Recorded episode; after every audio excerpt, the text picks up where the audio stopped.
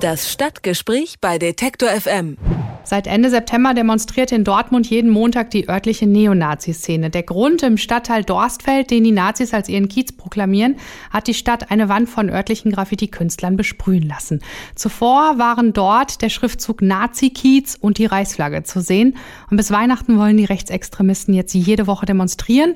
Der Gegenprotest ist vorprogrammiert. Teile der Dortmunder Bevölkerung wünschen sich sogar ein Verbot der Demos. Nachvollziehbar, denn Dortmund hat schon seit längerem ein Problem mit der Nazi Nazi-Szene. 2014 zum Beispiel stürmten betrunkene Politiker der Partei Die Rechte samt ihrer Anhänger das Dortmunder Rathaus. Und vergangenes Jahr lockte eine Neonazi-Demo Rechtsextreme aus ganz Europa ins Ruhrgebiet. Wie gefährlich ist die Szene vor Ort? Was unternehmen Polizei, Stadt und Justiz? Werden die Neonazis tatsächlich bis Weihnachten jeden Montag durch die Straßen ziehen? Darüber spreche ich mit dem Lokaljournalisten Alexander Völkel. Hallo, herzlich willkommen hier bei Detektor FM. Hallo, Grüße aus Dortmund.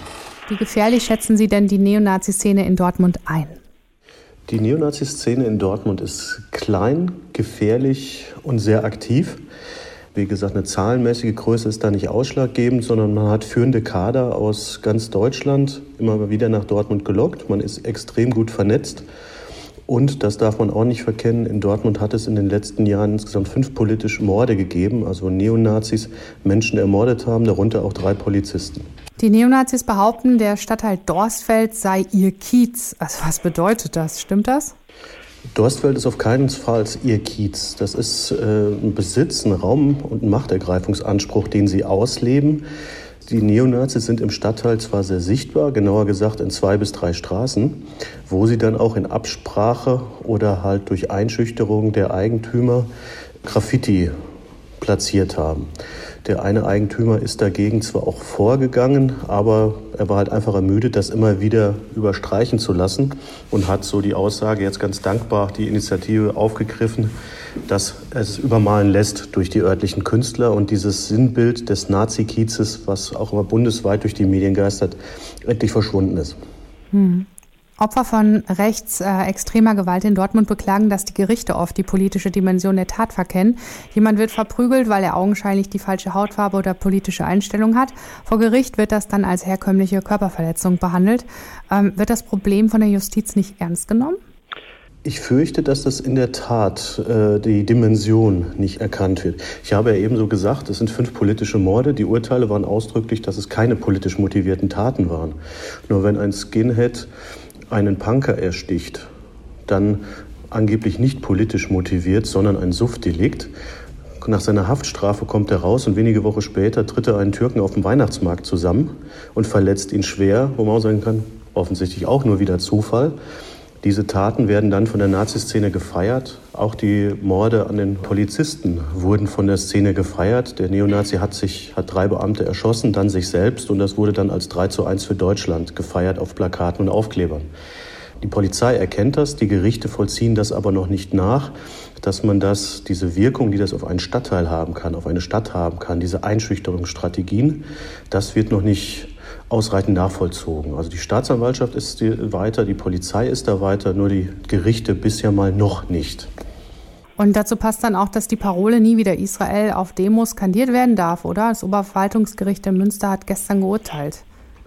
Das ist in der Tat wieder so ein ziemlich bedauerliches Urteil. Es ist ein Eilsacheverfahren gewesen, sodass die dann alte Urteile zugrunde legen.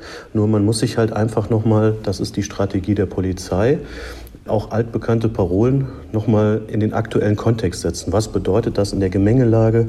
Wie spielt das zusammen? Wie passt das zu anderen Äußerungen, anderen Straftaten, die begangen wird?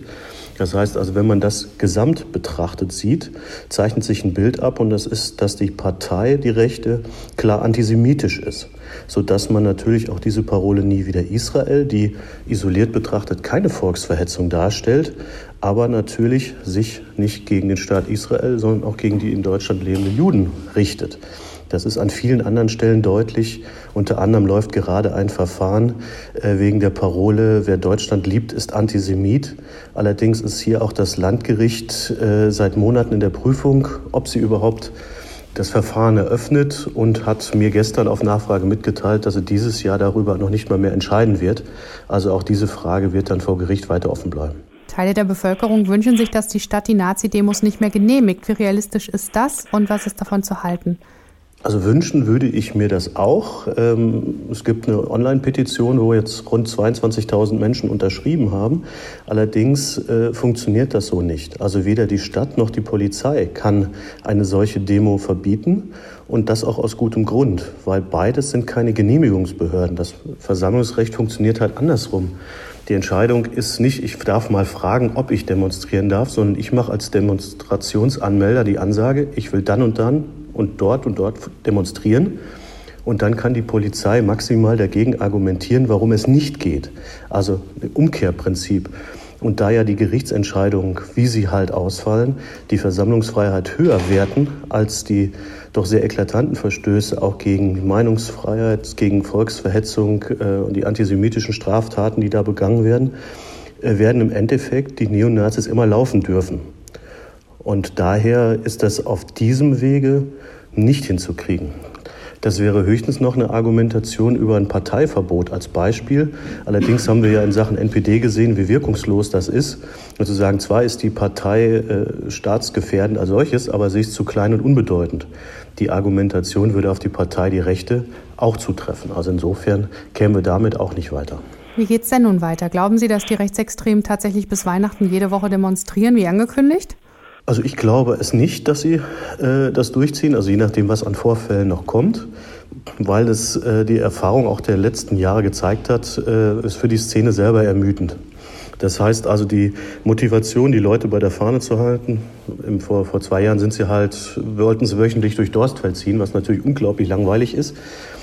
Da hat man das dann auch relativ schnell auf Standkundgebung reduziert und dann ganz abgeblasen. Vielleicht ist am Montag, sogar schon die vorerst letzte Neonazi-Demo. Das heißt aber nicht, dass sie das nicht zu jedem Zeitpunkt wieder neu auflegen.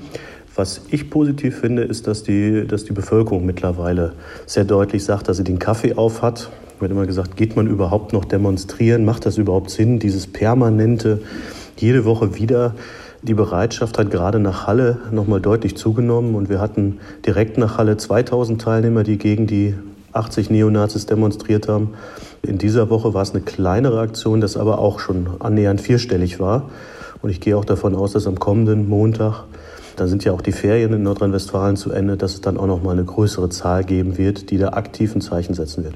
Über die Neonazi-Szene in Dortmund habe ich mit Alexander Völkel von den Nordstadtbloggern gesprochen. Vielen lieben Dank für diese äh, sehr detaillierten Einblicke. Gerne. Gruß zurück. Das Stadtgespräch bei Detektor FM.